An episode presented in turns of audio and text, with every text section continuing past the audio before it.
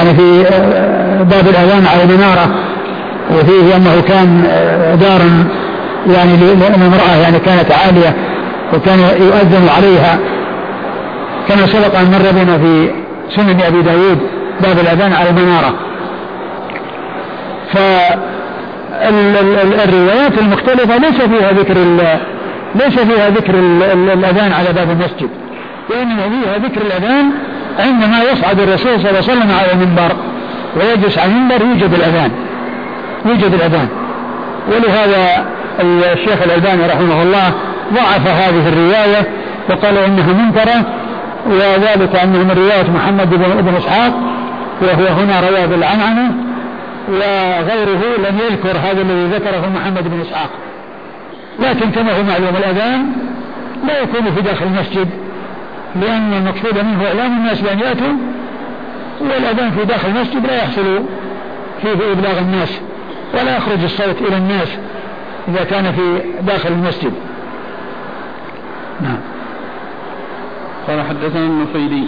النفيلي عبد الله بن محمد النفيلي ثقة أخرج حديثه البخاري وأصحاب السنن عن محمد بن سلمة. محمد بن سلمة الباهلي وهو ثقة. أخرج حديثه البخاري في جزء القرآن ومسلم وأصحاب السنن عن محمد بن إسحاق. عن محمد بن إسحاق المدني. وهو صدوق أخرج حديثه البخاري تعليقا ومسلم وأصحاب السنن عن الزهري عن, عن الزهري عن السائب بن يزيد. عن الزهري عن السائب بن يزيد وقد مر ذكرهما. والزهري من صغار التابعين والسائب بن يزيد من صغار الصحابة. وصغار الصحابة صغار التابعين يرون عن صغار الصحابة. لأن صغار الصحابة أدركهم صغار التابعين. أدركهم صغار التابعين. وهو من رواية الزهري وهو تابعي صغير عن السائب بن يزيد وهو صحابي صغير لأنه قال حج بي مع رسول الله صلى الله عليه وسلم حجة الوداع وعمري سبع سنوات. وعمري سبع سنوات. نعم. الأذان الثالث متى يكون الوقت؟ هو قبل الزوال. يكون قبل الزوال. لأن المقصود منه إعلام الناس بأن يستعدوا للجمعة وأن يأتوا للجمعة. يعني كما الآن موجود الآن هو قريب من قريب من ال من الأذان الثاني. طبعا فيه فاصل ولكن فاصل يسير. والذي ينبغي أن يكون أطول من هذا الفاصل لأن المقصود منه إعلام الناس. وعثمان رضي الله عنه هو الذي يعني أتى به هو الذي حصلت له القصة مع عمر الذي قال يعني كنت في كذا فلما سمعت الأذان ما زدت على أن توضأت. ومعنى هذا أنه يحتاج إلى وقت.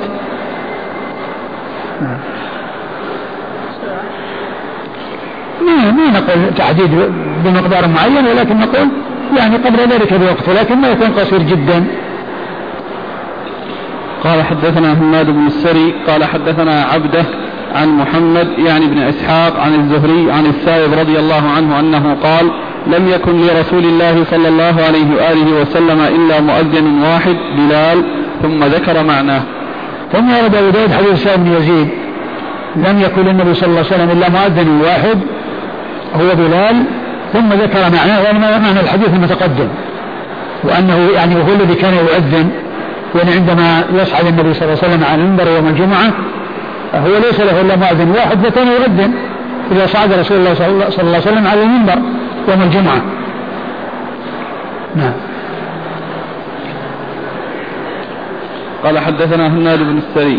هناد بن السري أبو السري ثقة أخرج حديث البخاري في خلق أفعال العباد ومسلم وأصحاب السنن عن عبده عن عبده بن سليمان وهو ثقة أخرج له أصحاب كتب الستة. عن محمد يعني بن إسحاق عن الزهري عن السائب.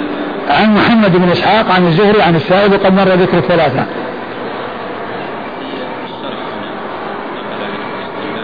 نعم قال انه عند الزوال أو عند دخول الوقت نعم. نعم. والله يعني هذا هو هو الذي يعني يمكن أنه يطابق هذا الذي موجود الآن. نعم. أي نعم. يعني انه ثم أيضا كلمة دخول الوقت. يعني بالنسبة للجمعة يعني وقتها يكون قبل الزواج يعني ما هو لازم أن يكون يعني بهذا الوقت الذي هو عند الزوال. لأن الجمعة يدخل وقتها قبل الزوال. وقد جاء في بعض الأحاديث أن الرسول صلى الله عليه وسلم في بعض الأحيان كان يصلي يصلي ويرجعون ويريحون مواضعهم وذلك عند زوال الشمس. يعني معناه إنهم فرغوا من الصلاة قبل الزوال. فيحتمل أعلم له مستند لكن يحتمل أن يكون يعني يراد به دخول الوقت الذي هو الذي هو وقت الظهر والذي ينبغي أن يكون الجمعه فيه وقت الظهر حتى لا يحصل التشويش على أهل البيوت وأيضا يحتمل أن يكون أن يكون قبل ذلك.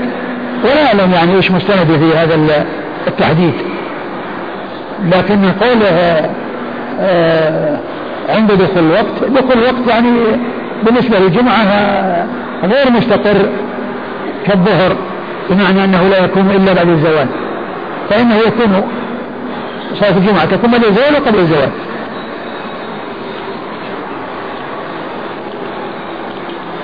نعم قال حدثنا محمد بن يحيى بن فارس قال حدثنا يعقوب بن إبراهيم بن سعد قال حدثني قال حدثنا أبي عن صالح عن ابن شهاب أن السائب بن يزيد ابن أخت نمر رضي الله عنه أخبره أنه قال ولم يكن لرسول الله صلى الله عليه وآله وسلم غير مؤذن واحد. وساق هذا الحديث وليس بتمامه. ثم ورد حديث السائب بن يزيد بطريقه أخرى مثل الذي قبله.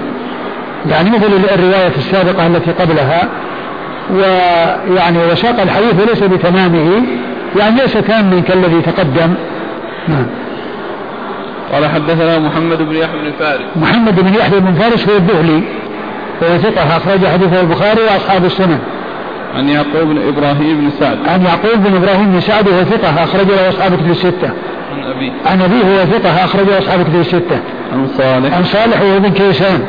ثقة أخرج له أصحاب الكتب الستة. عن ابن شهاب عن السائب بن يزيد. عن ابن شهاب عن السائب بن يزيد وقد وقد مر ذكرهما.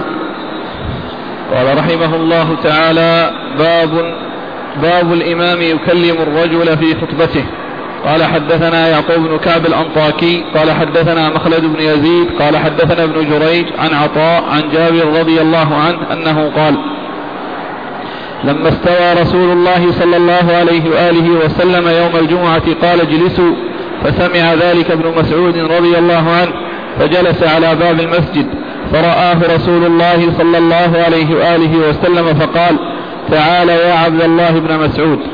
قال أبو داود هذا يعرف مرسلا إنما رواه الناس عن عطاء عن النبي صلى الله عليه وآله وسلم ومخلد هو شيخ. ثم ورد أبو داود رحمه الله هذه الترجمة باب الإمام يكلم يكلم يكلم الرجل في خطبته. يعني أن الخطيب له أن يكلم. يعني آه يكلم احدا من الناس في خطبته. يكلم من كان في المسجد أو من أو بعض من كان في المسجد في خطبته. يعني في الخطبة. لا مانع من ذلك. وأيضا كلام آه، شخص من الناس كونه يكلم الخطيب أيضا لا بأس به لأن قصة الذي جاء ودخل المسجد وقال يا رسول الله هلكت الأموال ادعو الله أن يغيثنا هذا مخاطبة.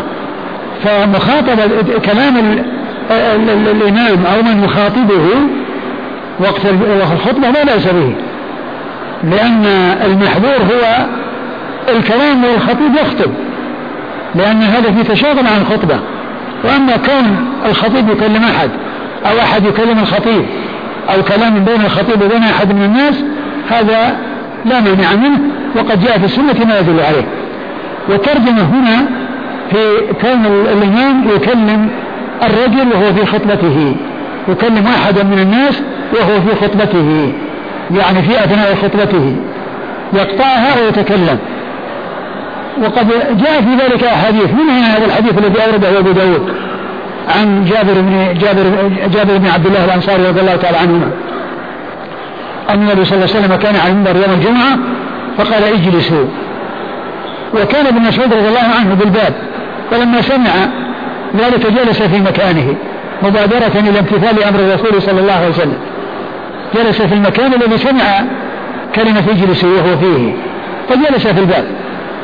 مبادرة إلى امتثال أمر النبي عليه الصلاة والسلام. فرآه رسول الله صلى الله عليه وسلم فقال تعال ابن مسعود. المقصود منه تعال لأن هذا مخاطبة الرجل. مخاطبة الرجل. تعال يا عبد الله بن مسعود. يعني طلب منه أن يقرب وأن يأتي. فهذا الصنيع من عبد الله بن مسعود يدل على يعني آه على فضله ونبله وعلى آه مبادرته إلى امتثال أمر الرسول صلى الله عليه وسلم.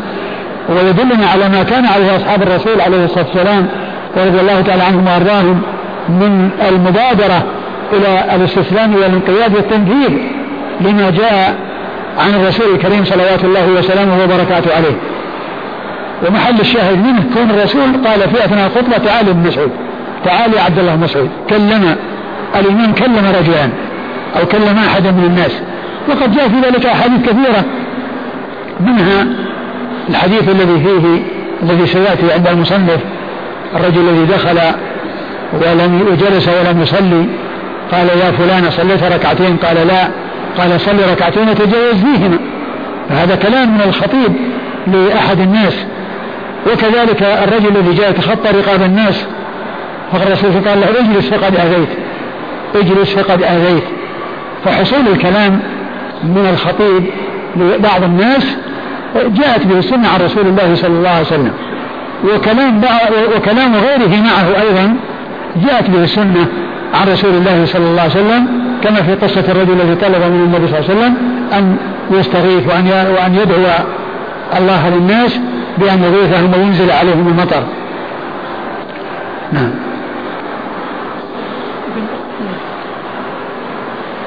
هذا تعريف هذا زيادة تعريف في سعيد بن يزيد. تعريف به. نعم. قال حدثنا يعقوب بن كعب الأنطاكي. يعقوب بن كعب الأنطاكي ثقة أخرج حديث أبو داود وحده. عن مخلد بن يزيد. عن مخلد بن يزيد الجزري الحراني وهو صدوق له أوهام. صدوق له أوهام أخرج حديثه أصحاب الكتب إلا الترمذي. أخرج حديثه أصحاب الكتب الستة إلا الترمذي. عن ابن جريج. عن ابن جريج عبد الملك بن عبد العزيز بن جريج المكي وهو ثقة أخرج له أصحاب الكتب الستة. عن عطاء. عن عطاء بن أبي رباح المكي وهو ثقة أخرج له أصحاب الكتب الستة. عن جابر. عن جابر بن عبد الله الأنصاري رضي الله تعالى عنهما صحابي بن صحابي وهو أحد السبعة المعروفين بكثرة الحديث عن النبي صلى الله عليه وسلم. قال أبو داود. قال أبو داود هذا يعرف مرسلا. إنما رواه الناس عن عطاء عن النبي صلى الله عليه عن عطاء عن النبي صلى الله عليه وسلم. يعني التابعي أضاف ذلك إلى الرسول صلى الله عليه وسلم وهذا هو المرسل. يعني غير مخلد ابن يزيد رواه مرسلا.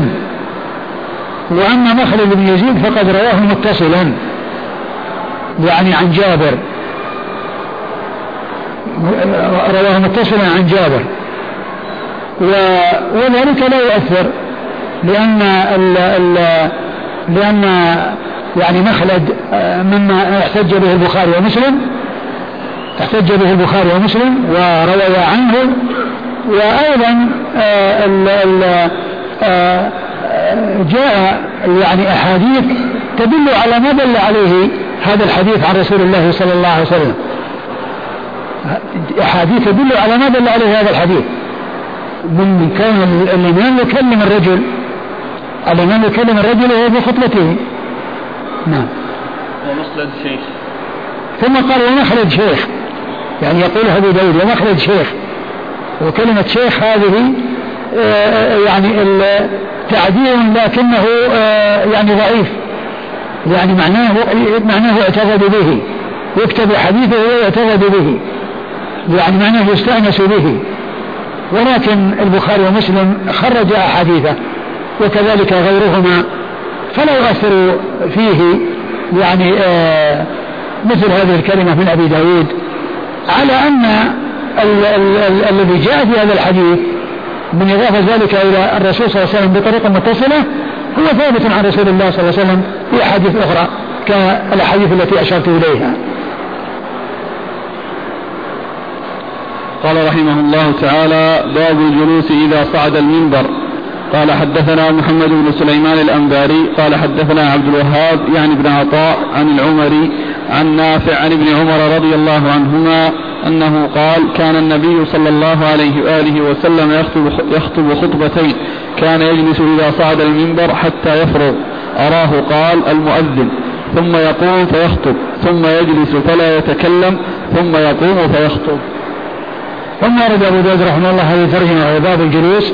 إذا صعد المنبر. باب الجلوس إذا صعد المنبر. يعني الإمام إذا صعد المنبر يجلس عليه. ويأخذ المؤذن في الأذان. وإذا فرغ المؤذن من الأذان قام وبدأ بالخطبة. فإذا فيه جلوس عند الصعود. جلوس قبل الخطبة الأولى في انتظار الفراغ من الأذان. وجلوس بعد الخطبة الأولى جلوس قبل الخطبة الأولى حتى يفرغ المؤذن من الأذان وجلوس بعد الخطبة الأولى بين الخطبتين يعني يفصل بينهما كما جاءت بذلك السنة عن رسول الله صلى الله عليه وسلم. والمقصود من الترجمة هو الجلوس الأول الذي هو الجلوس إذا صعد المنبر. يعني يجلس ويأخذ المؤذن في الأذان وعند فراغ المؤذن آه، يوجد أو يبدأ الخطيب في الخطبة.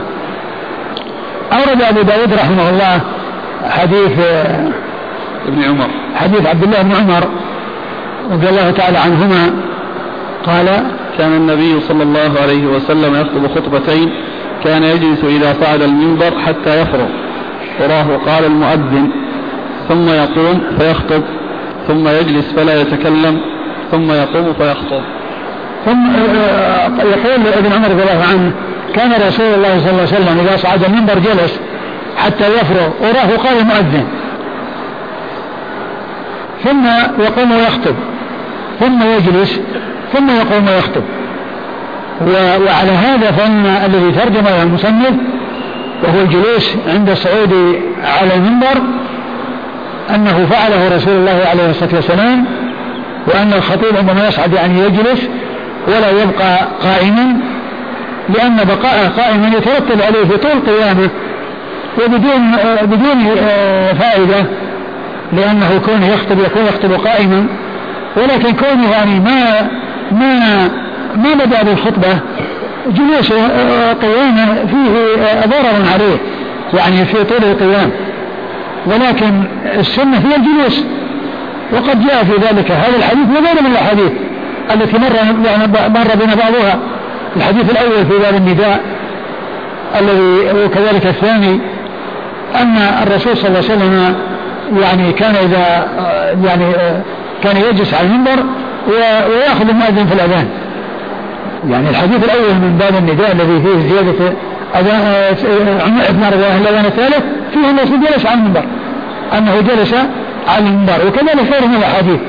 فإذا هذا الحديث وغيره من الأحاديث هذا الحديث وإن كان في إسناده رجل متكلم فيه والذي هو العمري الذي هو عبد الله بن عمر بن حفص بن عاصم بن عمر العمري المكبر الذي هو ضعيف وغير أخيه عبد عبيد الله الذي يروي كثيرا عن نافع وهو ثقة.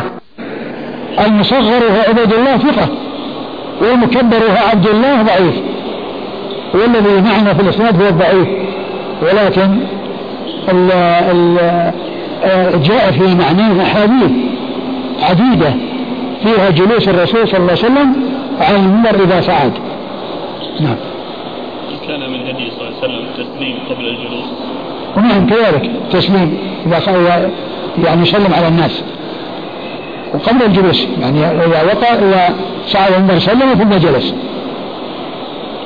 قال حدثنا محمد بن سليمان الأنباري محمد بن سليمان الأنباري ثقة.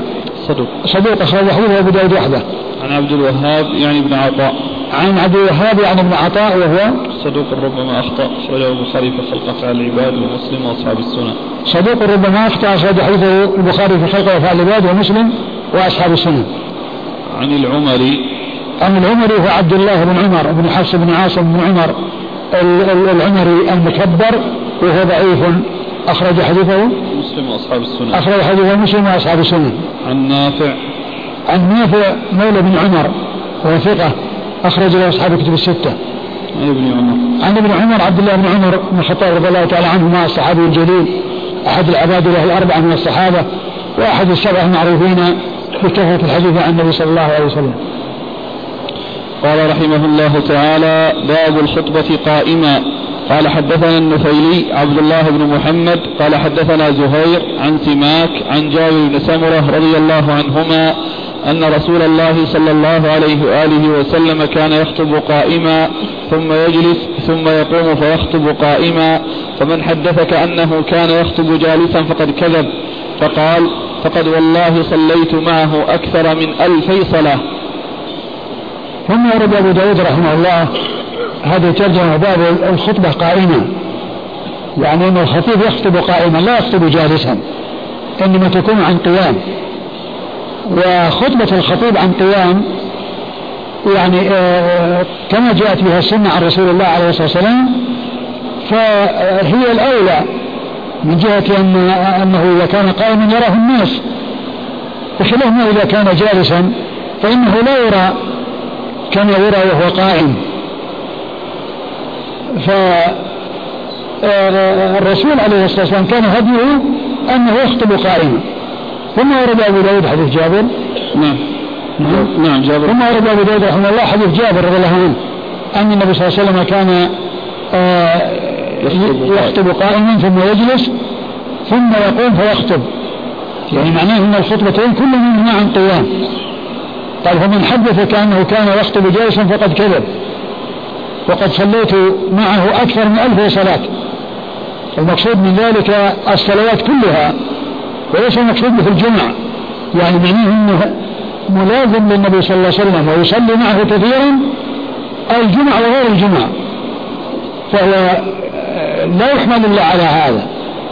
لا يحمل إلا على هذا. يعني كونه المقصود آه، به جميع الصلوات وليس المقصود به الجمع والمقصود من ذلك أن آه، أن جابر رضي الله عنه أراد أن يبين وأن يوضح بأن بأنه على علم تام بفعله صلى الله عليه وسلم وأنه ملازم له وأنه يصلي معه صلوات الجمعة وغير الجمعة وأنه صلى معه أكثر من هذا المقدار من الصلوات فإذا هو على علم تام بما يحدث به عن رسول الله صلوات الله وسلامه عليه ورضي الله تعالى عن جابر وعن الصحابة أجمعين. نعم. قال حدثنا النفيلي عبد الله بن محمد عن زهير. النفيلي مر ذكره وزهير هو بن معاوية ثقة أخرجه أصحاب كتب الستة. عن سماك. عن سماك بن حرب وهو صدوق أخرج حديثه البخاري تعليقا ومسلم وأصحاب السنن. عن جابر بن سمرة. عن جابر بن سمرة رضي الله تعالى عنه وحديثه أخرجه أصحاب كتب الستة. قال حدثنا إبراهيم بن موسى وعثمان بن أبي شيبة المعنى عن أبي الأحوص. قال حدثنا سماك عن جابر بن سمرة رضي الله عنهما أنه قال كان لرسول الله صلى الله عليه وآله وسلم خطبتان كان يجلس بينهما يقرأ القرآن ويذكر الناس. إيش الإسناد اللي قبله كان وش هو؟ النفيلي عن زهير. عن سماك عن جابر بن سمر النفيلي عن زهير عن سماك عن جابر. نعم؟ نعم. وهذا كذلك وهذا إبراهيم بن موسى وعثمان يعني في العدد؟ أي نعم. أي نعم. إبراهيم بن موسى وعثمان بن أبي شيبة. أيوه هو عن إيش؟ عن أبي الأحوص. عن أبي الأحوص. عن سماك عن, عن سماك عن نعم. يعني الحديث الذي مر رباعي من الرباعيات عند أبي داود. وهذا الحديث أيضا من الرباعيات لأن آه إبراهيم بن موسى وعثمان بن شيخ طبقة واحدة كلهم من شيوخه كلهم من شيوخه فهو رباعي يعني الحديث الأول وهذا الحديث هي من الأحاديث الرباعية إيش قال في المتن؟ كان كان لرسول الله صلى الله عليه وآله وسلم خطبتان. كان يجلس بينهما يقرأ القرآن ويذكر الناس. كان الرسول صلى الله عليه وسلم خطبتان. كان يجلس بينهما. ومحل الشاهد من الحديث الترجمة وهو يخطب قائما قوله يجلس بينهما. معناه إنه كان في خطبتين قائم. لأنه لو كان ان الخطبة عن جلوس كان ما في حاجة وين كان يجلس بينهما. معناه إنه جالس باستمرار.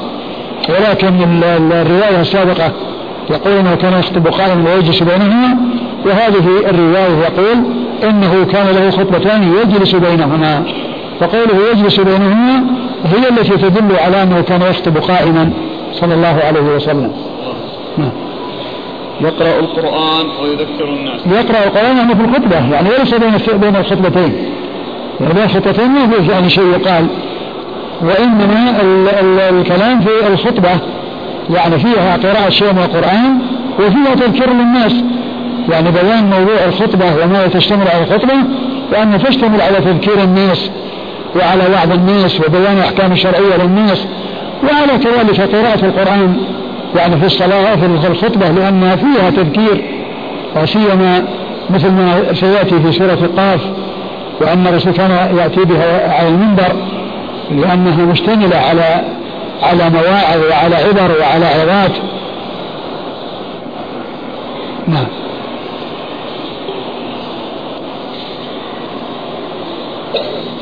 قال حدثنا إبراهيم بن موسى إبراهيم بن موسى ثقة أخرجه أصحاب الكتب الستة. وعثمان بن أبي شيبة. عثمان بن أبي شيبة ثقة أخرجه أصحاب الكتب الستة إلا الترمذي. المعنى المعنى يعني أن روايتهم متفقة في المعنى مع اختلاف الألفاظ. عن أبي الأحوص. عن أبي الأحوص وهو سلام بن سليم الحنفي وهو ثقة أخرجه أصحاب الكتب الستة. إذا جاء أبو الأحوص في طبقة شيوخ شيوخ أبي داوود فهو سلام بن سليم. وأما إذا جاء في طبقة التابعين فهو سلمة من دينار أو ال ال ذاك الرجل المجهول الذي سبق أن مر بنا في بعض الأحاديث الذي هو مولى بني دثار أو مولى بني ليث ويعني في طبقة التابعين. وأما إذا جاء في طبقة الشيوخ شيوخ أبي داود فهو سلام بن سليم الحنفي. وهنا سلام بن سليم الحنفي ثقة أخرج أصحاب كتب الستة. عن سماك عن جابر بن سمرة. عن سماك عن جابر بن سمرة وقد مر ذكرهما. الخطيب في آخر خطبته الأولى قال فاستغفر الله يعني استغفر الله لي ولكم لسائر المؤمنين فاستغفروه إنه هو الغفور الرحيم. ففي الجلسة يبدأ الناس الاستغفار ونرى بعضهم يرفع يديه يدعو. والله ما نعلم لكن كون الناس يستغفرون إذا قال استغفر الله يستغفرون ما في بأس. لكن كونه يعني يعني يكون فيها دعاء معين ما نعلم. وكذلك رفع اليدين ما نعلم فيها شيء. هذا لا نعلم فيها شيء لا نفيا ولا إثباتا. في سعه هو الذي يبدو لأن الأمور التي ما جاء فيها شيء لا نفي ولا إثبات الأمر فيها واسع.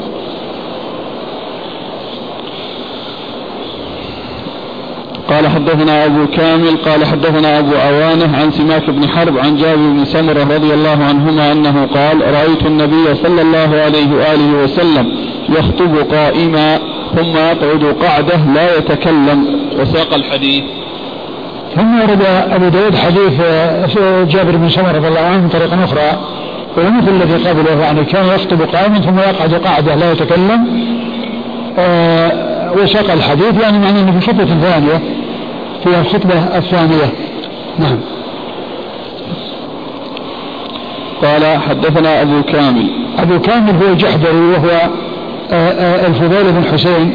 وهو ثقة أخرج له البخاري تعليقا ومسلم وأبو داود والنسائي. البخاري تعليقا ومسلم وأبو داود والنسائي. عن أبي عوانة. عن أبي عوانة هو الضاحى بن عبد الله اليشكري وهو ثقة أخرج له أصحاب الكتب الستة. عن سماك عن جابر. عن سماك عن جابر وقد مر ذكرهما. قال رحمه الله تعالى باب الرجل يخطب على قوس. والله تعالى أعلم وصلى الله وسلم وبارك على عبده ورسوله نبينا محمد وعلى آله وأصحابه أجمعين. جزاكم الله خيرا وبارك الله فيكم ونفعنا الله بما قلتم. البلدان غير العربية كيف تحصل الخطبة؟ يخطبون بغير العربية أو يقسمون الخطبة الأولى بالعربية والثانية الترجمه لها. لا هو تشتمل الخطبة على العربية وعلى غير العربية. يؤتى بالعربية وبغير العربية، العربية لمن يفهم العربية وغير العربية لمن لا يفهم العربية.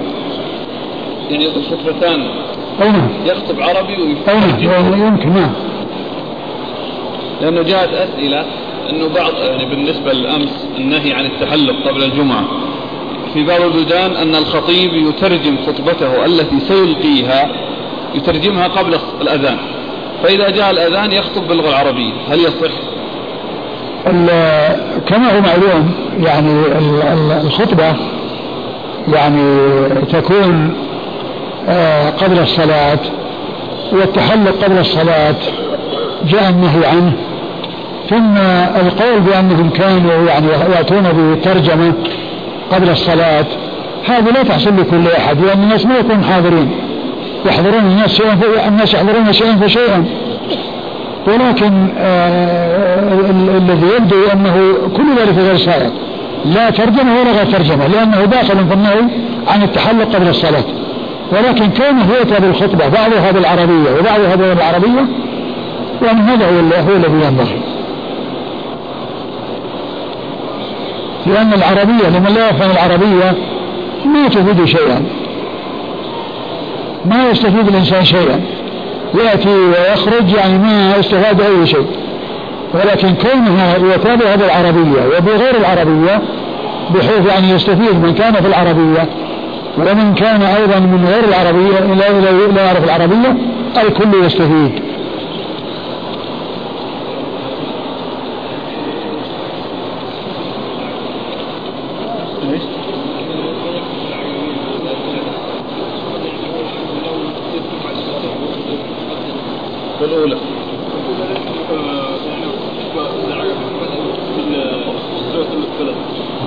كل الخطبتين يقول الأخ كلها بغير العربية لأن كل الحاضرين ما يفهمون العربي. قعدوا بس بسم الله والحمد لله. ولو, ولو كان ولو كان يعني ما تكون الخطب كلها بالعجمية ولكن يأتي بغير العربية بالعربية ويعني يكون الكلام الكثير والتوضيح بغير العربية. لكن كونها كلها بالأعجمية من أولها إلى آخرها ما يصلح هذا. إذا كان الرجل مسافر بالطائرة بعد دخول وقت الظهر إقلاعها بعد دخول وقت الظهر ويصل للمنطقة المقصودة قبل دخول وقت العصر. فهل من حقه أن يجمع الظهر والعصر جمع تقديم؟ إذا كان أنه مسافر والبلد الذي سيذهب إليه هو يعني آه هو مسافر له هذا من حقه من حقه لكنه يعني إذا كان المطار أنه يعني في البلد المطار أنه في البلد فليس له أن يعني يجمع. لأن الإنسان ما يعني يأتي بأحكام السفر إلا إذا فارق البنيان. وأما كونه في داخل البنيان لا يأتي بالترخص. لا يترخص برخص السفر إلا إذا فارق البنيان. فإذا كان المطار في خارج البلد فله أن يجمع. وإذا كان في داخل البلد ليس له أن يجمع. إذا كان البنيان متصل به. إذا كان المنطقة التي سيصل إليها هي بلدته. لا إذا كانت البلدة التي سيصل إليها بلدته ليس له أن يجمع ما دام أنه سيأتي قبل قبل ال قبل ال قبل العصر. يعني يصلي الظهر في المكان الذي هو فيه يعني الذي دخل عليه الوقت والعصر يصليها في وقتها. يعني بحجة أنه سيصل متعب. وحتى لو وصل متعب. إذا وصل متعب يعني يصلي مع الناس. إذا سمع حي على الصلاة فله جزاكم الله خير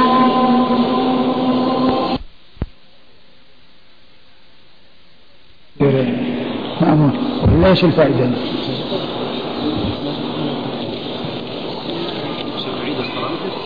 ليش؟ لا ما يعيش. ما يعيش. لكن يعني في المستقبل يعني ما لا ينبغي أن يفعل.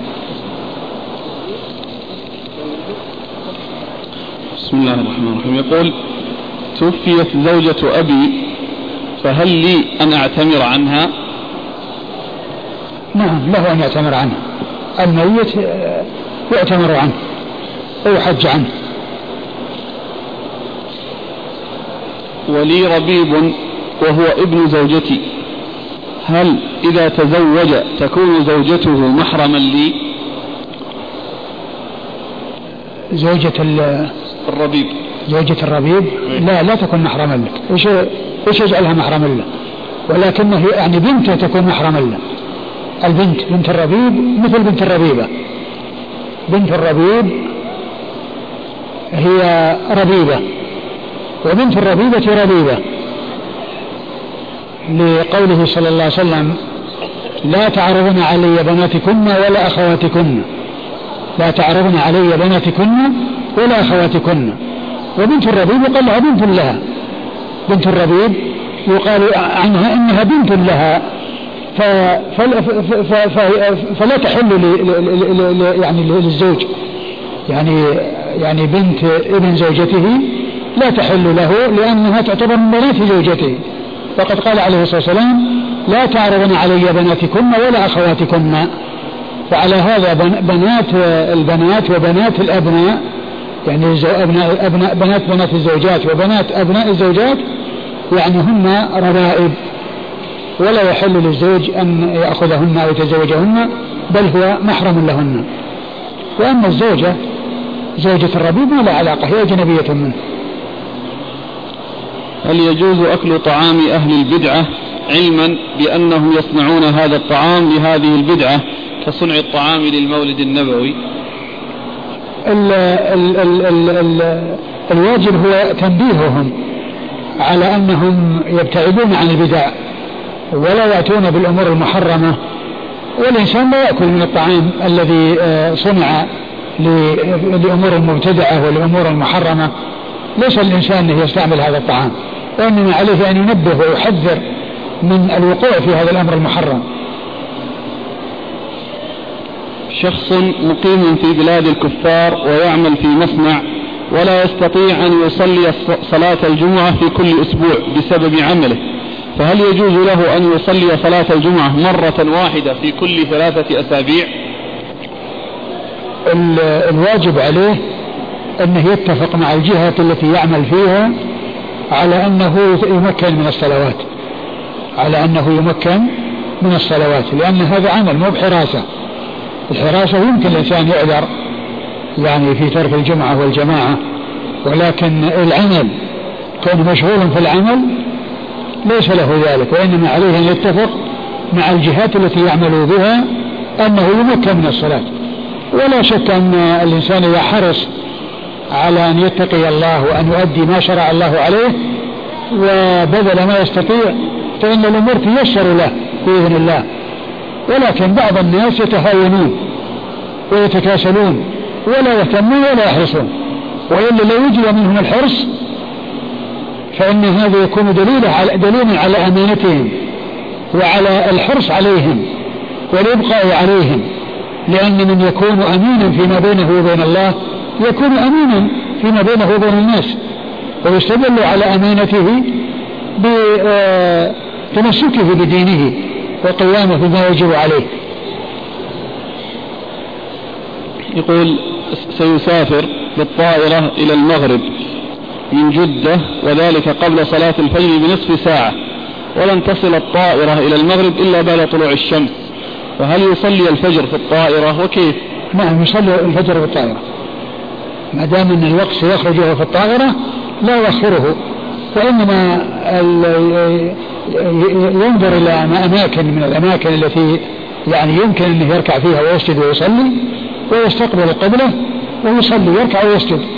في بعض في الأماكن وإذا كان أنه ما يوجد أماكن فإنه يصلي على حسب حاله لكن إذا وجد مكان يجب عليه أنه ينتقل من مكانه ويصلي في ذلك المكان الذي هو يتمكن فيه من الركوع والسجود والقيام والقعود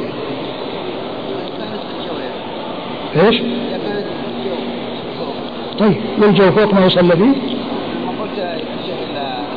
يتجه للقبلة نعم يتجه للقبلة إذا إذا صار الطائرة راحت المغرب يصلي في خلف الطائرة. يتجه إلى خلف الطائرة. لأن القبلة يصير وراء. ما دام إنه رايح المغرب. ظاهر مستشكل أن القبلة في الأرض وهو الحين فوق. طيب كيف القبله والناس منهم في المسجد الآن في المسجد الحرام في السطوح والكعبة تحتهم. إذا دخل الرجل المسجد والمؤذن يؤذن في الأذان الثاني يوم الجمعة فهل ينتظر ينتظر حتى ينتهي من أذانه أم يصلي وهو يؤذن؟ والله الذي يبدو أنه ينتظر أنه ينتظر ثم بعد ذلك يصلي ركعتين يتجوز فيهما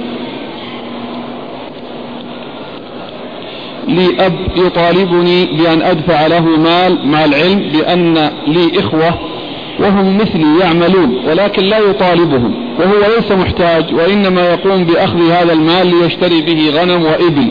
وهو ميسور الحال وأنا بحاجة إلى المال. احرص على إرضائه واسترضائه وتطيب خاطره والعذر بالعذر المناسب والاعتذار بالعذر المناسب ويعني واحرص على أن ترضيه وأن يطيب خاطره. ولو ما أعطيته كل ما يريد ولكن المهم أن تسترضيه وأن تعتذره بالعذر المناسب وأن تتلطف معه وتحسن إليه.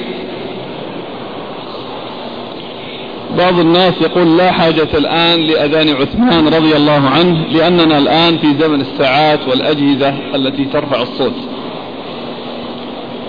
فأذان عمر اللي ترفع الصوت؟ إيه يعني المكبر.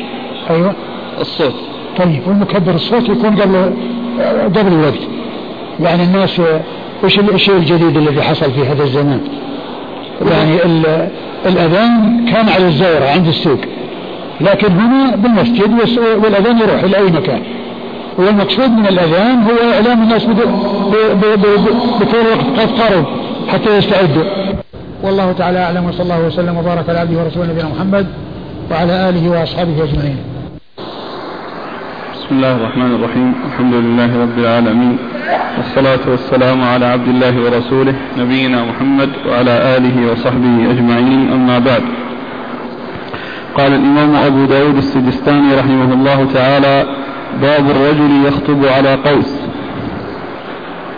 قال حدثنا سعيد بن منصور قال حدثنا شهاب بن خراش قال حدثني شعيب بن رزيق الطائفي قال جلست إلى رجل له صحبة من إلى صح جلست إلى رجل له صحبة من رسول الله صلى الله عليه وآله وسلم يقال له الحكم بن حزم الكلفي رضي الله عنه. فأنشأ يحدثنا قال وفدت إلى رسول الله صلى الله عليه وآله وسلم سابع سبعة أو تاسع تسعة فدخلنا عليه فقلنا يا رسول الله زرناك فادع الله لنا بخير فأمر بنا أو أمر لنا بشيء من التمر والشأن إذ ذاك دون فأقمنا بها أياما شهدنا فيها الجمعة مع رسول الله صلى الله عليه وآله وسلم فقام متوكئا على عصا أو قوس فحمد الله وأثنى عليه كلمات خفيفات طيبات مباركات ثم قال أيها الناس إنكم لن تطيقوا أو لن تفعلوا كل ما أمرتم به ولكن سددوا وأبشروا.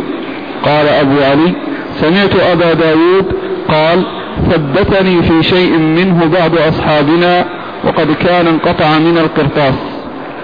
بسم الله الرحمن الرحيم. الحمد لله رب العالمين وصلى الله وسلم وبارك على عبده ورسوله نبينا محمد وعلى آله وأصحابه أجمعين. أما بعد يقول الإمام أبو داود السجستاني رحمه الله تعالى باب الإمام باب الإمام يخطب على قوس. هكذا. باب الرجل يخطب على قوس. باب الرجل يخطب على قوس. أي الرجل يخطب معتمدا على قوس أو على عصا يعني في حال خطبته وذلك ليكون أسكن له وأدعى إلى عدم حركته وحركة يده ثم أيضا لاستناده إليها واتكائه عليها ويكون في ذلك تخفيف لطول قيامه أو مكثه. فيكون الاعتماد على العصا والقوس بهذه الحكم. أورد أبو داود رحمه الله حديث الحكم الحكم بن حزم بن حزم الكلفي رضي الله تعالى عنه أنه قال وفدت على رسول الله صلى الله عليه وسلم سابع سبعة أو تاسع تسعة فقلنا يا رسول الله آه، ادع الله لنا فدعا لنا بتمر أو دعا بنا بتمر وكان الأمر إذ ذاك دون يعني الحال قليلة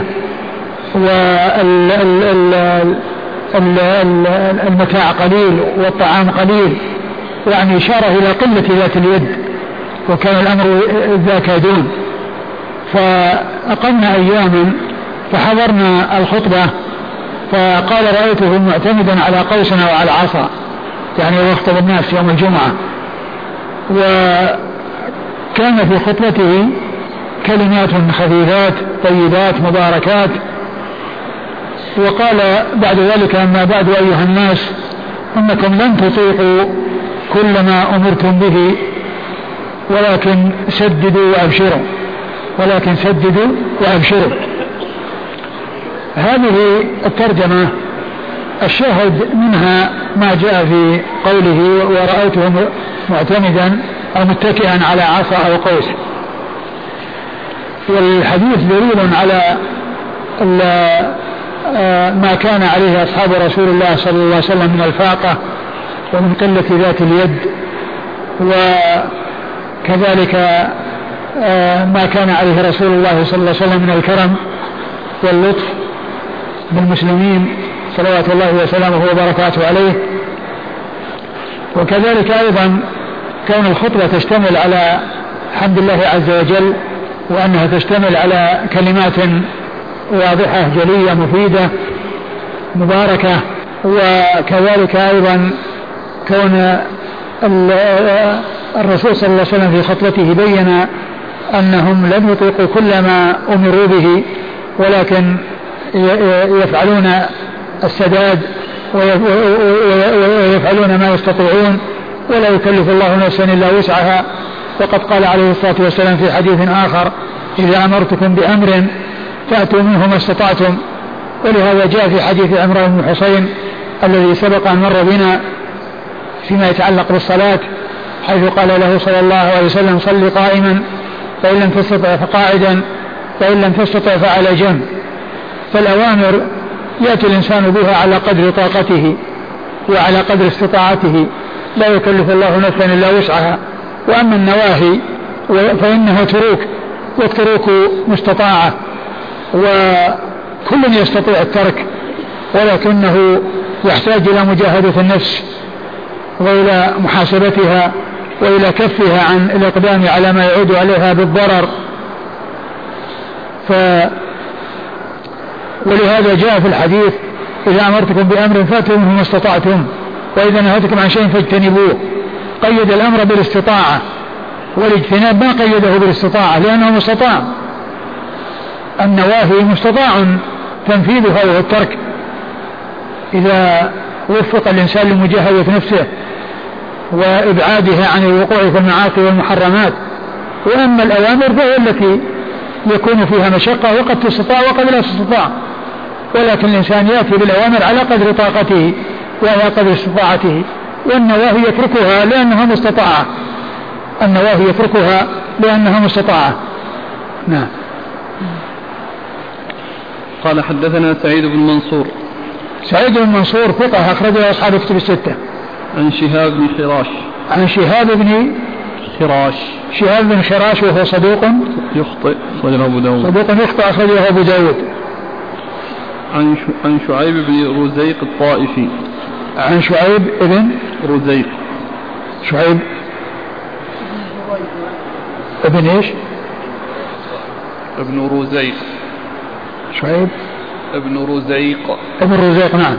شعيب ابن رزيق بالراء المقدمة وهي عندكم زريق يعني بالزاي. فالأول فالأولى راء والثانية زاي. ابن رزيق تصغير رزق وهو صدوق. لا بأس به أخرجه أبو داود. ولا بأس به أخرج له أبو داود وحده. نعم. أخرجه أبو داود ولا بأس به بمعنى صدوق. لا بأس به هي بمعنى صدوق وتعادل صدوق. إلا أنها عند يحيى بن معين توثيق. لا بأس به عند يحيى بن معين توثيق. تعادل ثقة. وهذا في اصطلاح يحيى بن معين رحمة الله عليه.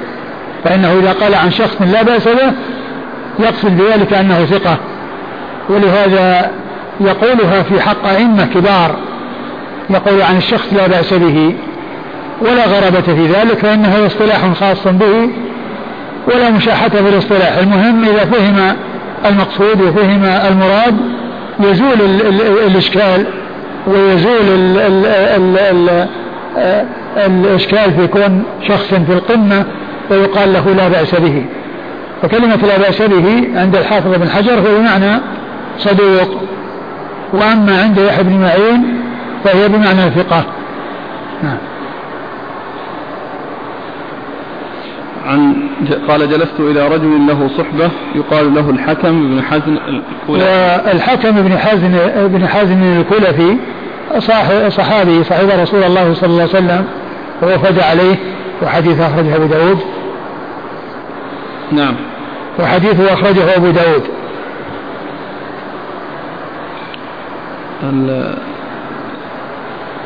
الآن هل من السنة فعل ذلك؟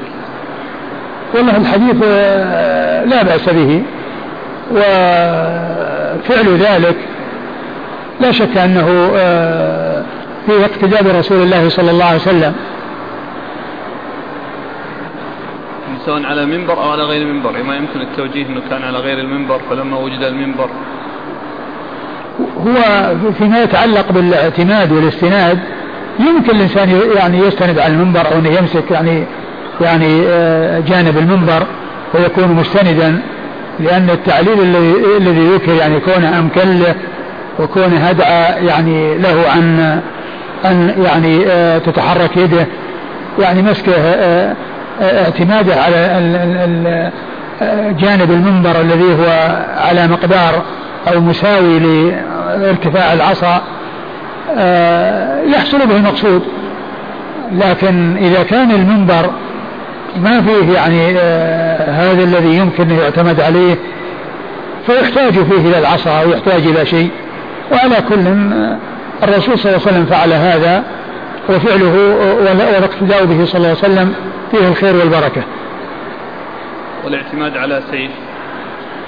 مثله مثل العصا أو السيف أو قوس كل ذلك. يعني آه، آه، مثل العصا يحصل به المقصود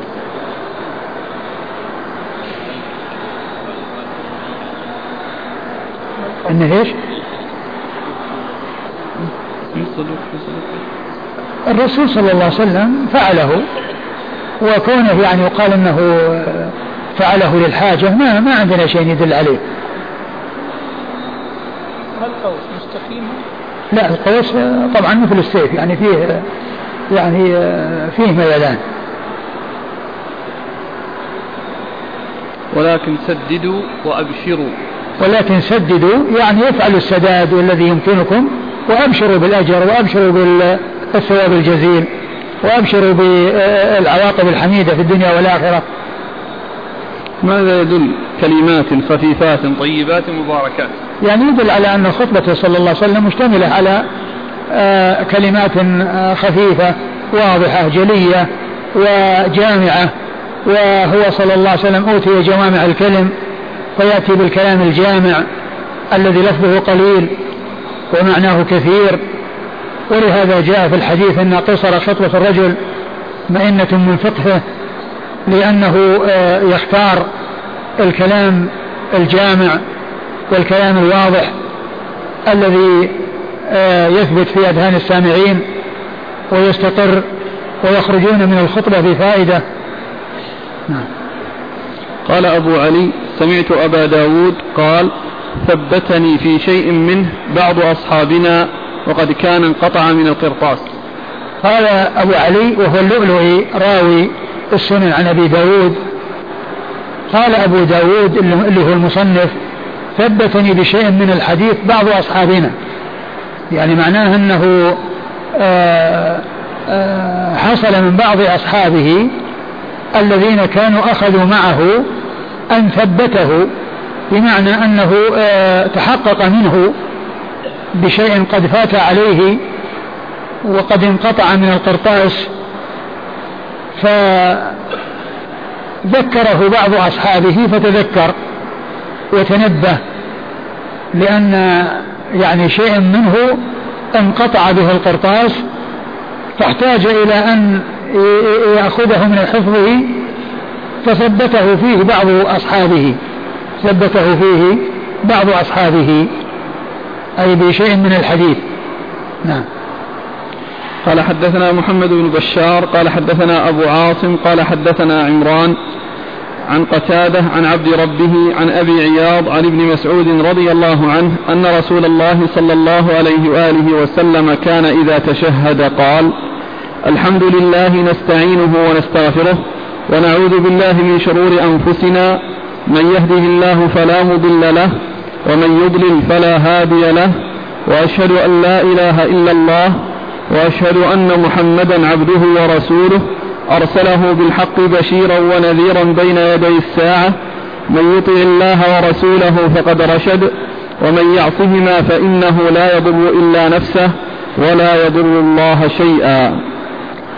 ثم ورد أبو داود حديث ابن مسعود رضي الله تعالى عنه وهو لا علاقة له بالترجمة والترجمة التي عقدها المصنف الذي له علاقة بها الحديث الأول فقط.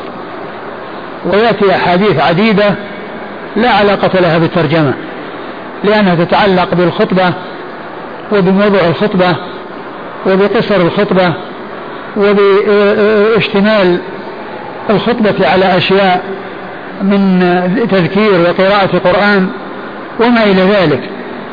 فهي أحاديث عديدة تتعلق بموضوع الخطبة وما ينبغي أن تشتمل عليه الخطبة. وأما الترجمة التي عقدها المصنف وهي الرجل يخطب على قوس فليس للترجمة من هذه من هذه الأحاديث إلا الحديث الأول فقط. فلا أدري هل يعني هذه الترجمة أتي بها ثم جاء بعدها حديث لا علاقة لها بها أو أن هناك ترجمة سقطت بعد الترجمة للاعتماد على قوس وهي تتعلق بموضوع الخطبة. أو ما تشتمل عليه الخطبة أو ما إلى ذلك. لا أدري يعني إيش الحاصل. يعني إما أن يكون أتي بالترجمة والمقصود بها بعض ما جاء في تحت الترجمة وهو الحديث الأول أو أن الترجمة يدخل تحت الحديث الأول والأحاديث الأخرى التي سأتي بعد ذلك والتي هي موضوع والتي تتعلق بموضوع الخطبة يعني يكون لها باب سقط لا أدري إيش الحقيقة والواقع. حديث عبد الله بن مسعود رضي الله تعالى عنه أنه أن النبي صلى الله عليه وسلم قال إذا تشهد قال الحمد لله نحمده ونستعينه ونستغفره إلى آخره. إلى أن قال في آخره ومن ومن يعصهما فقد غوى من يطع الله ورسوله فقد رشد ومن ومن يعصهما فإنه لا يضر. ومن يعصهما فإنه لا يضر إلا نفسه ولا يضر الله شيئا. فقد جمع بين الضمير في الضمير بين الله ورسوله صلى الله عليه وسلم ومن يعصهما أن يعصي الله ورسوله. يعصيهما أن يعصي الله ورسوله. فهذا فيه الجمع بين آه الله ورسوله في ضمير في ضمير تثنية. وقد جاء ذلك في أحاديث منها قوله صلى الله عليه وسلم ثلاث من كنا فيه وجد بهن حلاوة الإيمان أن يكون الله ورسوله أحب إليه مما سواهما. أحب إليه مما سواهما يسوى الله ورسوله. وكذلك الحديث الذي فيه أن الله ورسوله ينهيان ينهيانكم عن لحوم الميتة وعن الخمر. فجمع أو ثم الضمير لله ولرسوله صلى الله عليه وسلم. وقد جاء حديث سيأتي عند المصنف أن خطيبا خطب وقال ومن يعصهما فقد غوى فقال بئس الخطيب. ويعني آه، آه، لأنه جمع بين آه، بين الله ورسوله في ضمير تثنية.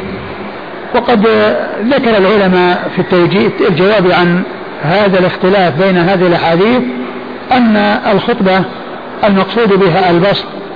والإيضاح فكان الأمر يتطلب التفصيل ولا يتطلب التثنية. بخلاف ال ال ال الأمور التي فيها إرشاد وتعليم لأحكام شرعية فإنه يمكن أن يجمع يعني بين ال ال الضميرين. وقال بعض أهل العلم أن التثنية إنها خاصة بالرسول صلى الله عليه وسلم وأن له أن يجمع بين في التثنية بين الله ورسوله صلى الله عليه وسلم وليس لغيره أن يفعل ذلك. وليس لغيره أن يفعل ذلك. أيوه. كأن رسول الله صلى الله عليه وسلم كان إذا تشهد. تشهد يعني آه، أتى بالذكر الذي يكون في أول الخطبة المشتمل على التشهد. يعني فسمي ذلك المقدمة والديباجة التي تأتي بين يدي الخطبة سماه تشهدا ب آه، يعني ب باسم آه، أجل شيء فيه وأعظم شيء فيه. كما سبق أن مر بنا في التشهد الذي هو تحيات الله والصلوات والطيبات والسلام عليك أيها النبي ورحمة الله وبركاته. السلام علينا وعلى عباد الله الصالحين أشهد أن لا إله إلا الله وأشهد أن محمدا عبده ورسوله. قيل له تشهد من أجل أشهد أن لا إله إلا الله. من أجل أشهد أن لا إله إلا الله وأطلق على الشيء الكثير اسم بعضه اسم بعضه الذي هو أهم شيء أهم شيء فيه وأعظم شيء فيه الذي هو الشهادة لله بالوحدانية. نعم. نقرأ المتن. نعم. الحمد قال الحمد لله نستعينه ونستغفره. ونعوذ بالله من شرور أنفسنا من يهده الله فلا مضل له ومن يضلل فلا هادي له وأشهد أن لا إله إلا الله وأشهد أن محمدا عبده ورسوله أرسله بالحق بشيرا ونذيرا بين يدي الساعة. من يطع الله ورسوله فقد رشد ومن يعصهما فإنه لا يضر إلا نفسه ولا يضر الله شيئا. نعم. قال حدثنا محمد بن بشار. محمد بن بشار هو الملقب بن دار البصري ثقة. أخرج له أصحاب الكتب الستة بل هو شيخ لأصحاب الكتب الستة. عن أبي عاصم. عن أبي عاصم وهو النبيل الضحاك بن مخلد ثقة. أخرج له أصحاب الكتب الستة. عن عمران. عن عمران بن داور أبو العوام وهو صدوق. يهم. صدوق يهم أخرج له البخاري. تعليقا وأصحاب السنن. أخرج له البخاري تعليقا وأصحاب السنن. عن قتادة. عن قتادة بن دعامة السدوسي البصري ثقة أخرج له أصحاب الكتب الستة. عن عبد ربه. عن عبد ربه بن ابن أبي يزيد. نعم. ابن أبي يزيد وهو مستور. نعم. مستور أخرج له أبو داود والنسائي. أبو داود والنسائي. عن أبي عياض. عن أبي عياض عن أبي عياض وهو عمير وهو عمرو بن الأسود أو عمير بن الأسود. وهو ثقة أخرج له؟ أصحاب الكتب إلا الترمذي. وهو ثقة أخرج أصحاب الكتب الستة إلا الترمذي. عن ابن مسعود. عن ابن مسعود عبد الله بن مسعود الهذلي صاحب رسول الله صلى الله عليه وسلم وحديثه أخرجه أصحاب الكتب الستة. والألباني ذكر هذا الحديث في الضعيفة يعني في ضعيف سنن أبي داود. ولعل ذلك من أجل آه هذا المستور الذي فيه الذي هو عبد ربه بن أبي يزيد. وكذلك لعله من أجل أيضا عمران بن داور أبو العوام.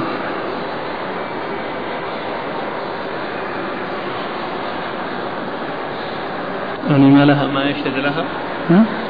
يعني هذا التشهد ما له ما يشهد له؟ هو بالنسبة للصلاة بالنسبة للخطبة أيه؟ خطبة الجمعة؟ نعم. يعني في الذي وراءه يشهد له لكنه مرسل من كلام الزهري أضافه إلى رسول الله صلى الله عليه وسلم. و... والإثنان كذلك ضعفهما. هذه كما تعلمون خطبة الحاجة. نعم. ولله الحمد كثير من طلبة العلم يهتم بها ويبتدأ بها المحاضرات والدروس والخطب لكن يوجد من ينتقد ويقول هذه إنما جاءت في خطبة النكاح.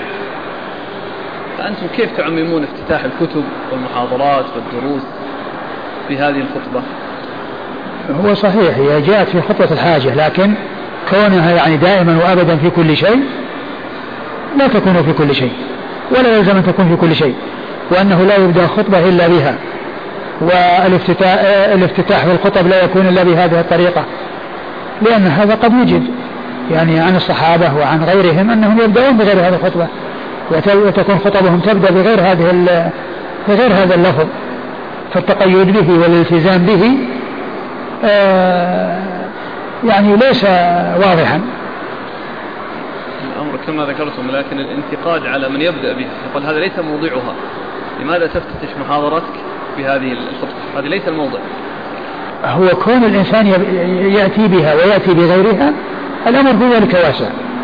ولكن كونه يعني يتقيد بها ويقول إنه يعني لا يتألى بها هذا هو الذي فيه إشكال. وأما كون يأتي بها أو يأتي بغيرها فلا في ذلك واسع.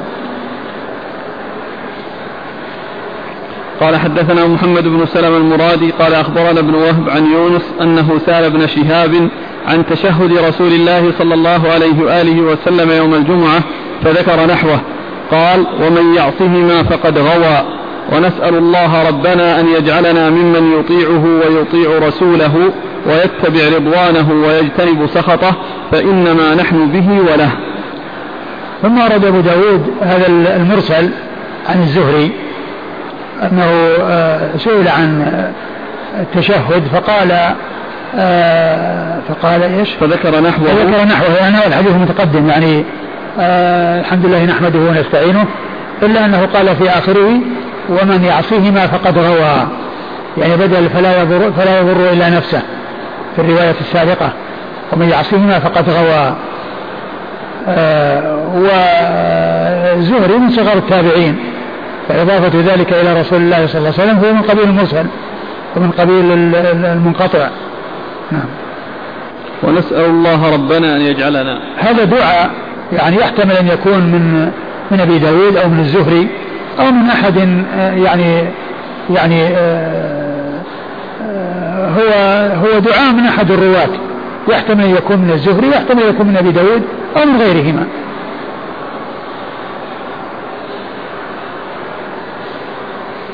قال حدثنا محمد بن سلمة المرادي. محمد بن سلمة المرادي المصري ثقة أخرج حديث مسلم وأبو داود والنسائي بن ماجه. عن ابن وهب. ابن وهب عبد الله بن وهب المصري ثقة أخرج له أصحاب كتب الستة. عن يونس. عن يونس بن يزيد الأيلي ثقة أخرج له أصحاب كتب الستة. عن ابن شهاب. ابن شهاب هو الزهري ثقة محمد بن مسلم بن عبيد الله. ابن شهاب الزهري ثقة فقيه. أخرج له أصحاب كتب الستة. قال حدثنا مسدد قال حدثنا يحيى عن سفيان بن سعيد قال حدثني عبد العزيز بن رفيع عن تميم الطائي عن عدي بن حاتم رضي الله عنه أن خطيبا خطب عند النبي صلى الله عليه وآله وسلم فقال من يطع الله ورسوله فقد رشد ومن يعصهما فقال قم أو اذهب بئس الخطيب أنت. ثم ورد أبو داود حديث عدي بن حاتم رضي الله عنه أن خطيبا خطب عند رسول الله صلى الله عليه وسلم فقال من يطع الله ورسوله فقد رشد ومن يعصيهما فقد غوى. فقال آه اجلس. قم أو اذهب. قم أو اذهب بئس خطيب القوم أنت وفي بعض الألفاظ بئس, بئس خطيب القوم. بئس خطيب القوم بدون كلمة أنت.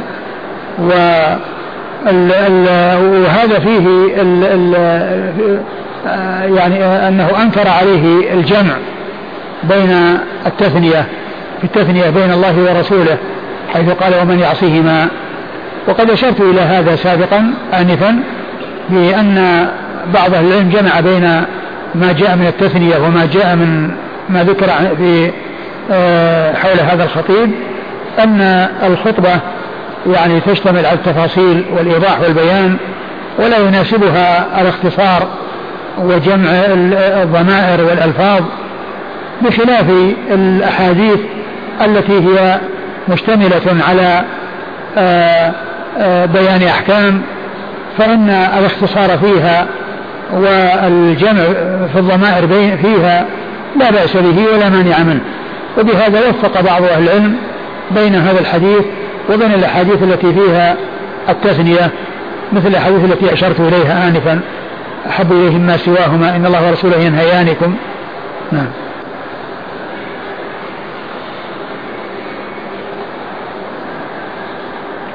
قال حدثنا مسدد. مسدد بن مسرهد البصري ثقة. أخرج حديث البخاري وأبو داود والترمذي والنسائي. عن يحيى. يحيى بن سعيد القطان البصري ثقة. أخرج له أصحاب كتب الستة. عن سفيان بن سعيد. عن سفيان بن سعيد هو الثوري سفيان بن سعيد بن مسروق الثوري ثقة فقيه وصف بأنه أمير المؤمنين في الحديث وحديثه أخرجه أصحاب كتب الستة. عن عبد العزيز بن رفيع. عن عبد العزيز بن رفيع وهو ثقة أخرج له أصحاب كتب الستة. عن تميم الطائي. عن تميم بن طرفة الطائي وهو ثقة أخرج له. مسلم وأبو داود والنسائي بن ماجه. مسلم وأبو داود والنسائي بن ماجه. عن علي. عن أبي بن حاتم الطائي رضي الله عنه وهو صحابي أخرج حديثه أصحاب كتب الستة إيش؟ إلا بس هو غير ثابت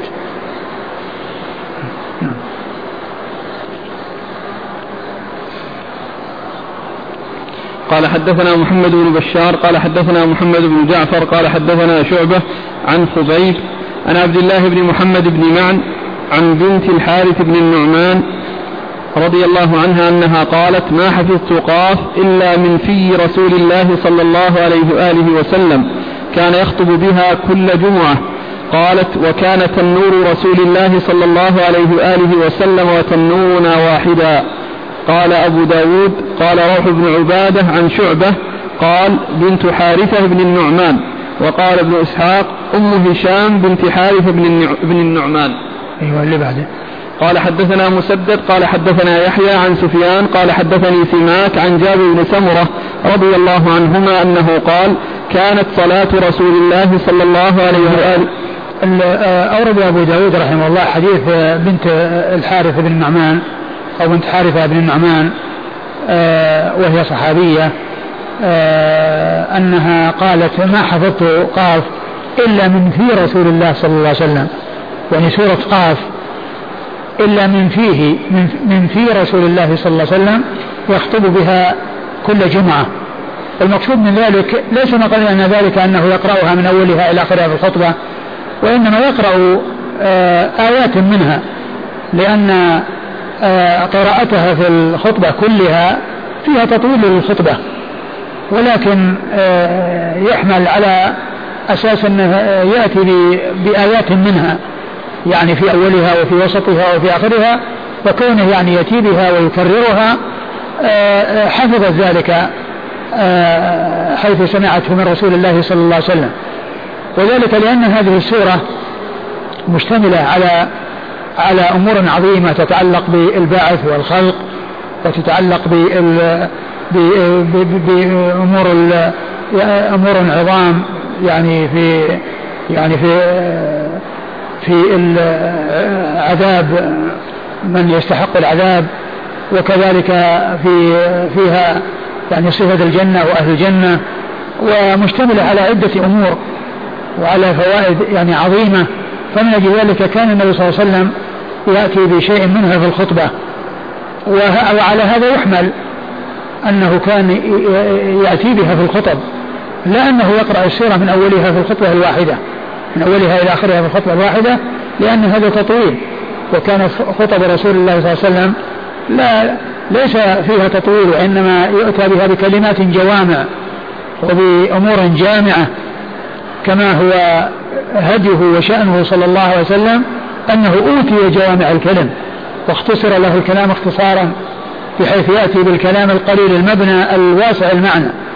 ألفاظ قليلة ومع ذلك تكون معناها معانيها واسعة وكثيرة. وابن القيم رحمه الله في أول كتابه الفوائد تكلم على هذه السورة وعلى معانيها ومقاصدها يعني في أول فائدة من كتاب الفوائد يعني حول حول سورة قاف وما تشتمل عليه. يعني كلاما نفيسا جميلا في آه، يعني فيما اشتملت عليه هذه السورة العظيمة من الموضوعات ومن الأمور المهمة والأمور العظيمة.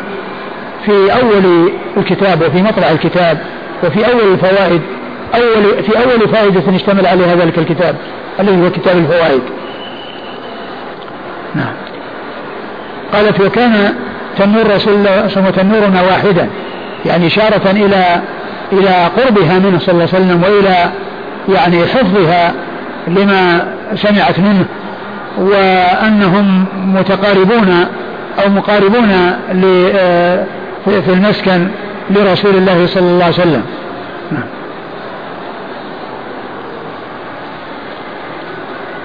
قال حدثنا محمد بن بشار.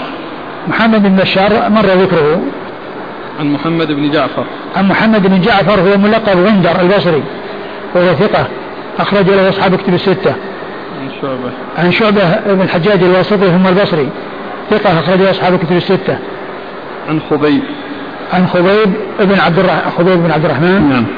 آه وهو ثقة أخرج أصحاب وهو ثقة أخرج أصحاب كتب الستة. عن عبد الله بن محمد بن معن. عن عبد الله بن محمد بن معن وهو مقبول. نعم. أخرجه أبو داود. ومسلم. أخرجه مسلم وأبو داود. عن بنت الحارث بن النعمان. عن بنت الحارث بن النعمان وهي صحابية أخرج حديثها. مسلم وأبو داود والنسائي بن ماجه. مسلم وأبو داود والنسائي وابن ماجه. ويأتي وقد جاء ذكرها بعدة ألفاظ. فقيل بنت الحارث بن نعمان وبنت حارثة بن نعمان وأم هشام بنت الحارث أو بنت حارثة بن نعمان وهي واحدة. جاء ذكرها على صيغ مختلفة لكن ما ذكر اسمها. وهي أخت لعمرة بنت عبد الرحمن. كما سيأتي قيل إنها أخت لها من أمها أو أخت من الرضاع. وأما من النسب يعني فمختلف الحكم أو النسب مختلف لأن هذه عمرة بن عبد الرحمن الأنصارية وهذه بنت حارثة آه، أو بنت الحارث ابن النعمان. أيوه.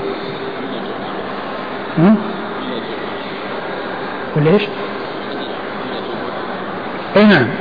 كل جمع يعني معناه ان أنها سمعت في عدة جمع آه الرسول صلى الله عليه وسلم يقرأ هذه السورة أي يقرأ شيئا منها وليس كلها. الخطب التي سمعتها هذه المرأة كان فيها شيء من سورة قاف. يعني يستشهد بآياتها؟ لا كان يعني يقرأ شيء من آياتها. يقرأ شيء من يعني جملة من الآيات. بس يعني كيف بدون استشهاد ومناسبة؟ يعني مثل الموضوعات يعني معنى هذا إذا فهمنا أنه يقرأ بعض الآيات أن تكون أكثر الخطبة الخطب عن بعض معاني هذه السورة فإنك يستشهد ببعض الآيات ويذكر ما يدل. يمكن يمكن ولكنه يعني يقرأ يعني جملة من الآيات ولا يكتمه معلوم يعني بعضها يعني آه، هي في موضوع واحد مثل ما جاء في أولها فيما يتعلق بالبعث ويتعلق ب يعني الاستدلال على البعث.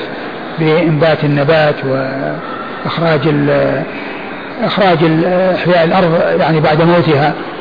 يعني آه، وكذلك في وسطها أيضا كذلك يعني آه، آه، قدرته على الخلق وأن القادر على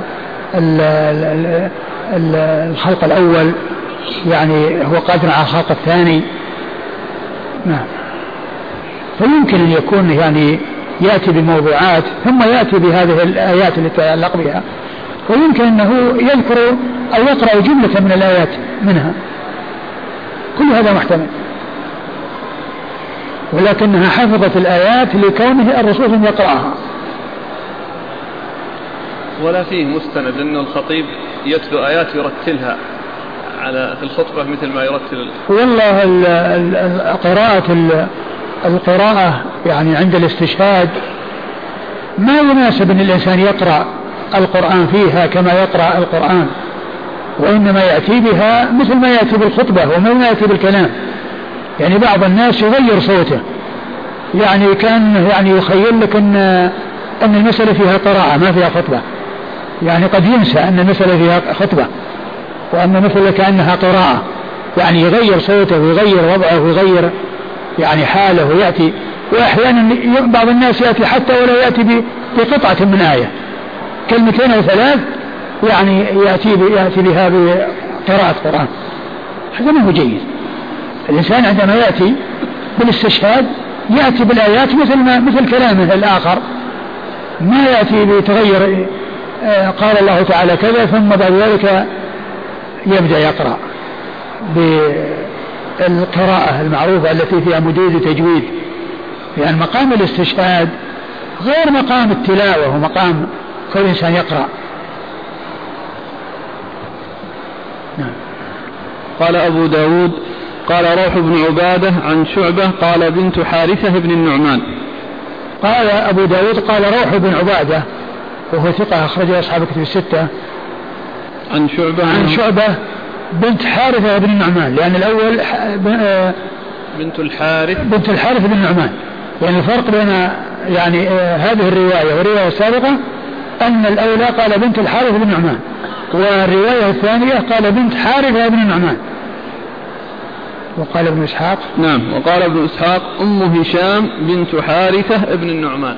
وقال ابن إسحاق أم هشام بنت حارثة بن النعمان. يعني مثل مثل ما جاء في كلام روح إلا أن فيه زيادة أم هشام في الأول. زيادة أم هشام في الأول. نعم. قال حدثنا مسدد قال حدثنا يحيى عن سفيان قال حدثني سماك عن جابر بن سمرة رضي الله عنهما أنه قال كانت صلاة رسول الله صلى الله عليه وآله وسلم قصدا وخطبته قصدا يقرأ آيات من القرآن ويذكر الناس. ثم أورد أبو داود حديث جابر بن سمر رضي الله عنه. أن النبي صلى الله عليه وسلم قال أن النبي صلى الله عليه وسلم أن النبي صلى الله عليه وسلم كانت خطبته قصدا وكانت صلاته قصدا. يعني آه يعني ليس فيها إطالة وليس فيها تطويل وإنما فيها إيجاز لكن مع التمام كما سبق أن مر كان صلاته صلى الله عليه وسلم يعني إيجازا مع تمام. وهنا الخطبة كانت قصدا يعني أنها وجيزة ولكنها كاملة وذلك أنه يأتي بالكلام الجامع الكلام المختصر الذي معناه واسع لأنه أعطي جوامع الكلم صلى الله عليه وسلم. أوتي جوامع الكلم عليه الصلاة والسلام وجوامع الكلم هي القليلة المباني الواسعة المعاني. القليلة المبنى الواسع المعنى هذا هو هو, هو الجوامع من الكلم. وكان كلامه صلى الله عليه وسلم كذلك عليه الصلاة والسلام. نعم. يقرأ آيات من القرآن ويذكر الناس. يقرأ آيات يعني الخطبة مشتملة على قراءة شيء من القرآن وعلى تذكير الناس. نعم. قال حدثنا مسدد. مسدد مر ذكره. عن يحيى عن سفيان. يحيى مر ذكره وسفيان بن الثوري مر ذكره أيضا. عن سماك. سماك بن حرب صدوق أخرج حديثه البخاري تعليقا ومسلم وأصحاب السنن. عن جابر بن سمرة. عن جابر بن سمرة رضي الله عنه وحديثه أخرجه أصحاب الكتب الستة. قال حدثنا محمود بن خالد قال حدثنا مروان قال حدثنا سليمان بن بلال عن يحيى بن سعيد عن عمرة عن أختها رضي الله عنها أنها قالت ما أخذت قاف إلا من في رسول الله صلى الله عليه وآله وسلم كان يقرأها في كل جمعة. قال أبو داود كذا قال يحيى بن أيوب وابن أبي الرجال عن يحيى بن سعيد عن عمرة عن أم هشام بنت حارثة بن النعمان. ثم أورد أبو داود حديث أم هشام المتقدمة التي هي بنت حارثة بن نعمان أو بنت الحارث بن نعمان.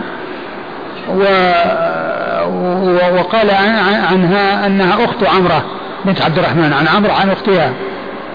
عن عمرة عن أختها إيش؟ نعم. أنها قالت ما أنها قالت يعني ما ذكر بنت حارثة بن نعمان. وإنما قال عن أختها وهي التي تقدمت. ونفس الحديث هو نفس الحديث.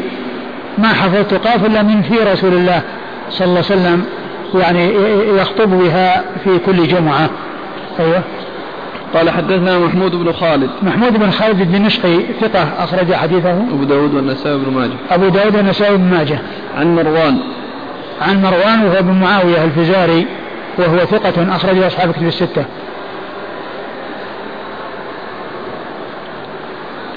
مروان معاوية. مروان بن محمد. محمد أي مروان محمد. مروان محمد إيش؟ الطاطري. الأم تحكي؟ الطاطري. ال؟ الطاطري. الطاطري. مروان بن محمد ليس مروان بن معاوية. مروان بن محمد وهو؟ ثقة أخرجه مسلم وأصحاب السنن. ثقة أخرجه مسلم وأصحاب السنن. عن سليمان بن بلال. عن سليمان بن بلال وهو ثقة أخرجه أصحاب الكتب الستة. عن يحيى بن سعيد. عن يحيى بن سعيد الأنصاري المدني ثقة أخرجه أصحاب الكتب الستة. عن عمرة. عن عمرة بنت عبد الرحمن الأنصارية وهي ثقة أخرج لها أصحاب الكتب الستة. عن أختها. عن أختها وهي أم هشام بنت الحارث بن نعمان أو بنت حارثة بن نعمان وهي صحابية أخرج لها آه، أبو داود مسلم وأبو داود, داود والنسائي بن ماجه. مسلم وأبو داود والنسائي بن ماجه. وهي التي مر ذكرها. نعم. قال أبو داود كذا يحيى بن أيوب. قال أبو داود كذا يحيى بن أيوب وابن أبي الرجال عن يحيى بن سعيد. قال كذا يحيى بن أيوب يعني كالرواية السابقة. يعني يعني كذا رواه. نعم هو نعم كذا رواه يحيى بن أيوب. كذا رواه يحيى بن أيوب يعني كالذي تقدم يعني أنه قال عن أختها. يعني قال عن عمرو عن أختها يعني يحيى بن أيوب قال كما قال سليمان بن بلال.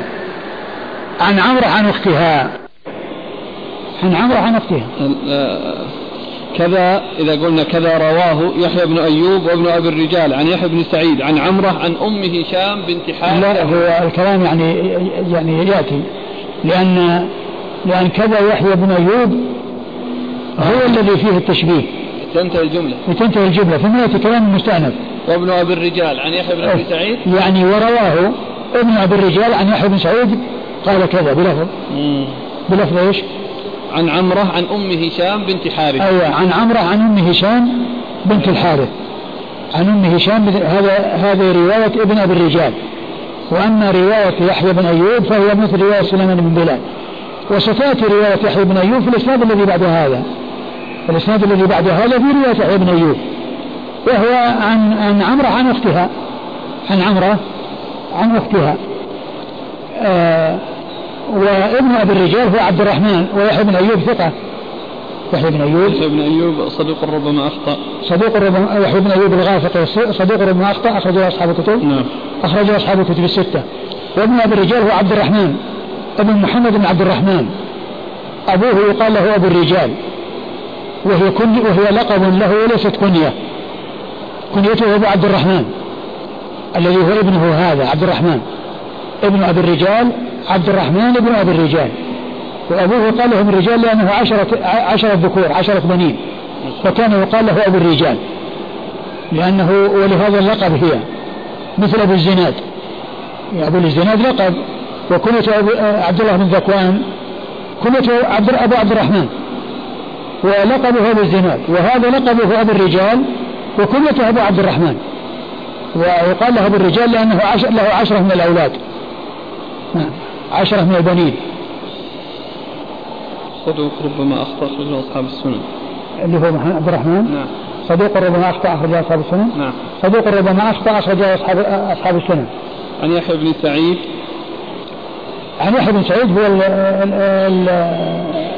الأنصاري المدني نعم. عن عن عمرة عن أم هشام. عن عمرة عن أم هشام بنت الحارث. المقصود أن ابن أبي الرجال قال عن عمرة عن أم هشام بنت الحارث وسليمان من بلال ويحيى بن أيوب قالوا عن عمرو عن أختها أيوه. قال حدثنا ابن الصرح قال حدثنا ابن وهب قال أخبرني يحيى بن أيوب عن يحيى بن سعيد عن عمرة عن أخت لعمرة بنت عبد الرحمن كانت أكبر منها بمعناه ثم ورد الحديث عن عن عن أخت عمرة بنت عبد الرحمن وقال إنها أخت لها أكبر منها بمعناه يعني بمعنى الحديث المتقدم الذي هو كان يقرأ يعني قاف وأنها ما حفظت قاف إلا من في رسول الله صلى الله عليه وسلم يخطب بها كل جمعة. نعم.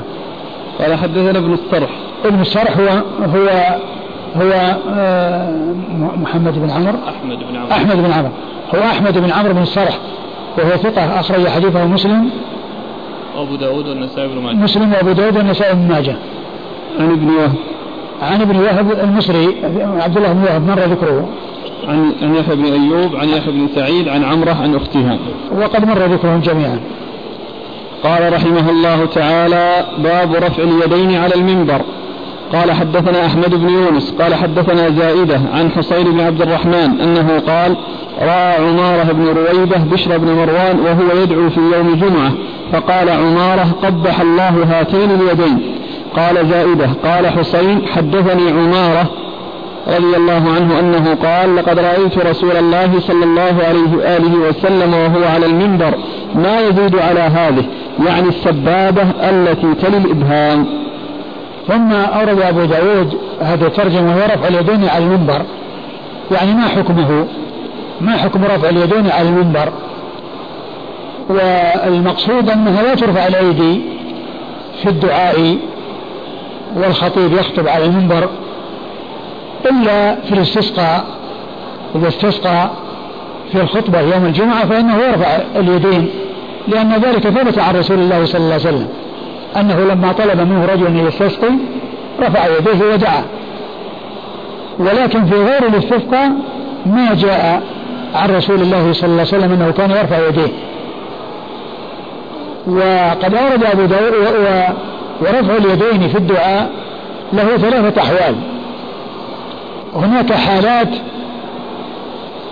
آه، عرفت من النبي صلى الله عليه وسلم بكثرة ولم يعهد عنه أنه رفع يديه صلى الله عليه وسلم. وذلك في الخطب كما جاء في هذا الحديث الذي أورده المصنف أنه ما كان يرفع يديه وإنما كان يكتفي بأن يشير بأصبعه السبابة. وكذلك بعد الصلوات المفروضة فإن النبي عليه الصلاة والسلام هو الذي يصلي بالناس دائما وأبدا وهو إمامهم صلى الله عليه وسلم ولم ينقل عنه أنه رفع يديه بالدعاء بعد الصلاة. وهناك مواضع وضع ورد فيها رفع اليدين. فترفع الأيدي مثل الوقوف على الصفا والمروة ومثل الوقوف عند رمي الجمرات الأولى والثانية وكذلك المواضع التي ورد فيها رفع اليدين ترفع فيها اليدين. وما عدا ذلك فإن فإنه مطلق. مطلق. يعني ليس من هذا ولا من هذا. فيكون الأمر في ذلك واسعا. إن رفع يديه له ذلك وإن لم يرفع يديه له ذلك. يعني الأمور التي ليست من قبيل ما يمنع في رفع اليدين ولا من قبيل ما ترفع فيه اليدين يكون مطلقا ويكون الأمر فيه واسعا. أورد أبو داود رحمه الله حديث مالك بن رويبة.